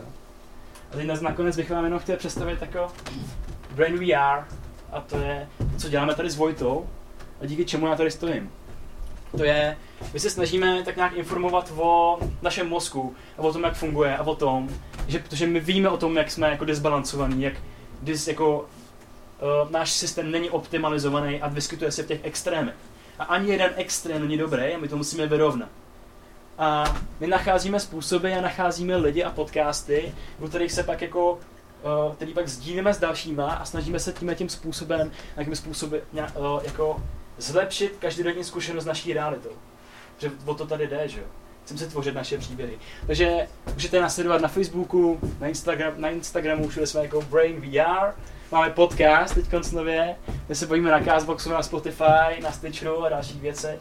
Jinak na našich stránkách brainia.org a tam, tak, tak, tam, tam s námi můžete sdílet naše mozky. A kdyby vás něco zajímalo, kdybyste se na to chtěli podílet, tak stačí nás kontaktovat, napsat a můžeme se třeba s váma tak nějak dát přijít na podcastu a tak a budeme moc rádi. Takže vám děkuju, ale tím to nekončí. Já bych strašně moc rád sdílel vaše příběhy a jestli s vámi toto nějakým způsobem rezonovalo a jestli jste to, to spousta z vás tady cestuje, tak jestli tohoto něco podobného jste zažívali taky. Nějaký strachy, nějaký překonávání a nebo nějakou euforii z toho. Takže to je prostě pro další diskuzi. Já vám děkuju.